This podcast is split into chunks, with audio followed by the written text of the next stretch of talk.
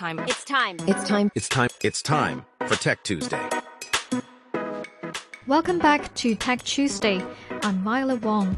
My name is Raj Shroff, and I'm a director of applied AI research at Blue Artificial Intelligence.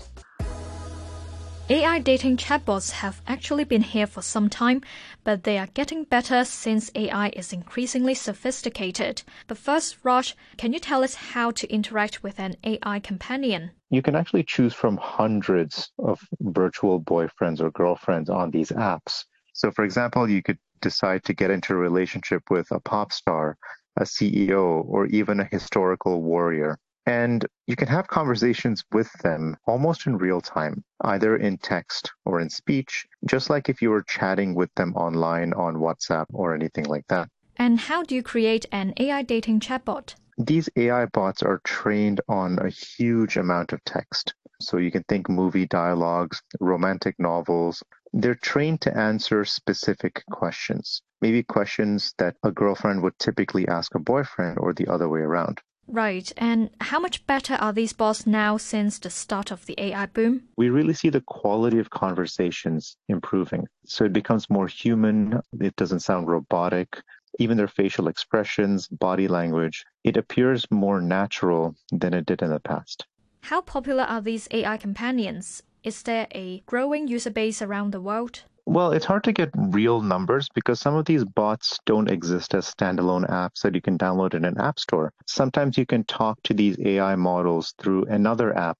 But at least in terms of market research, there's definitely an increasing trend over time, and it's not slowing down anytime soon. Even small apps in China like Glow, they're seeing thousands of downloads per day.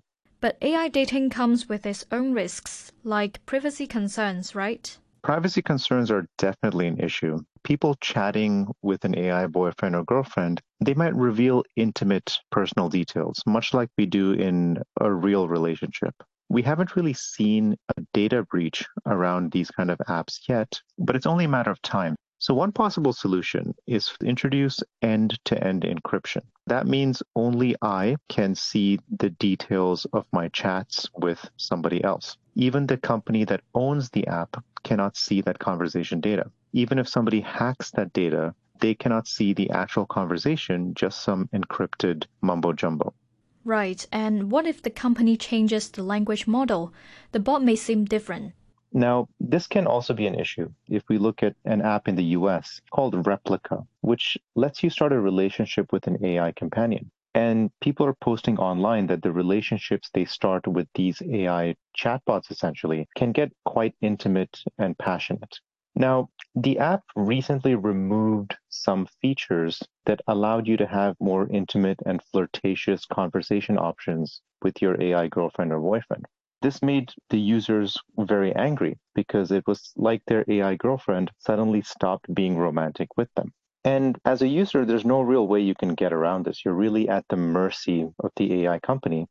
Mm. Since technology is advancing at such a rapid speed, we are now seeing these AI dating chatbots on virtual reality headsets. They seem more real in a sense. How do you see these bots will evolve in the future?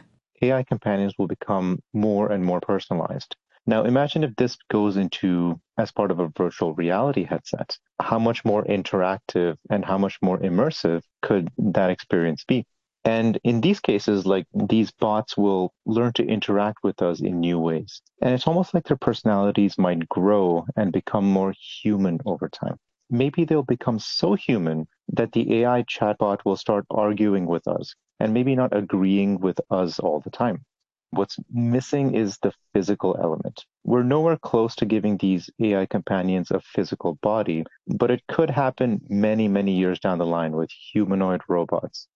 I think it's worth thinking about how we will evolve as human beings and how we will perceive relationships in the future. Will we, as the human race, invest more time and effort into human relationships or into AI relationships? Will some younger people today not even try for a human relationship because people are already talking about this online? So there's some real questions to think about, not just on an individual level, but also on a society level.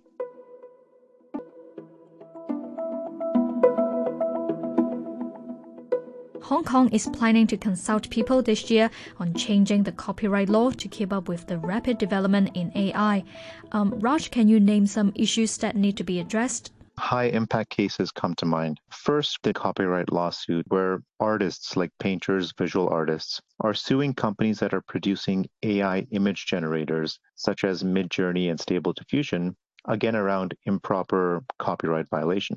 And more recently, we've seen a very controversial case where some people have made deepfakes that are sexually explicit, deepfake images of Taylor Swift, the world's most famous pop star. And these deepfake images have gone viral online and upset a lot of people.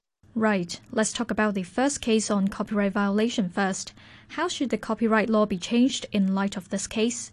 Uh, the key point of contention is not that apps should not be allowed to use publicly available work to train their AI models, but more a question of is the output very similar to the training data that is created by artists? So right now the artists are having a difficult time convincing the court that the output is very, very similar to their original work, the original work by human beings. So in terms of how to craft these copyright laws or amend these copyright laws, is maybe to think about um, how can we protect artists and content creators where their work is not ripped off in its entirety or reproduced exactly as it is. The UK government also wanted to set out an AI copyright code of practice, but it abandoned this initiative recently. What does this tell us? Is it really so challenging to get it done? Yeah, this type of legislation is extremely challenging for really all the reasons we talked about. So, right now, it's hard to legally prove that AI companies are using other people's data, other people's work, without permission to train these AI models. And then the output of these models is extremely similar to the author's original work. But the question we have to ask is Are AI companies wrong to use other people's work in their training data when the data is already publicly available, many times available for free. So the sticking point here is that content creators and copyright owners, they want to be paid and or recognized when their work is used. And this is a very reasonable request. So in the end, because these two sides need to reach some kind of compromise, I suspect that AI copyright legislation is going to be determined by lawsuits and court cases, and that's going to set some kind of precedent that regulations and laws can then follow. What about the second case you talked about? Regulating deepfakes should be less contentious. Yeah, it's less contentious. Protecting people from having fake images ruin their reputation is a good thing. You want to protect people against that. The question is, how do you implement it? So, if we look at Taylor Swift's specific example in January, now, probably because these deepfakes targeted the world's most famous pop star, it got a very quick response from US lawmakers, tech CEOs, and other people as well. And at least in the US, we're most likely going to see new laws that protect people that are targeted by these kind of malicious, harmful deepfakes. So basically, the proposed law over there would allow victims to sue people that produced or possessed malicious deepfakes with the intent to distribute these images. Now, the proposed law wants to go one step further in the US and also give people the right to sue other people who have received the deepfakes, knowing that it was made without the person's consent. So here's where it gets a little bit tricky. Yes, you want to protect the person that was harmed, but then if people were given this content and they didn't ask for it, how far do you punish people and what level of civil and criminal litigation should be enforced in cases like this? Now, the European Union also has a similar law in the works, and I expect many countries to follow suit. But I hope that the focus is going to be number one on protecting individuals that are targeted and prosecuting the people that are creating these images in the first place.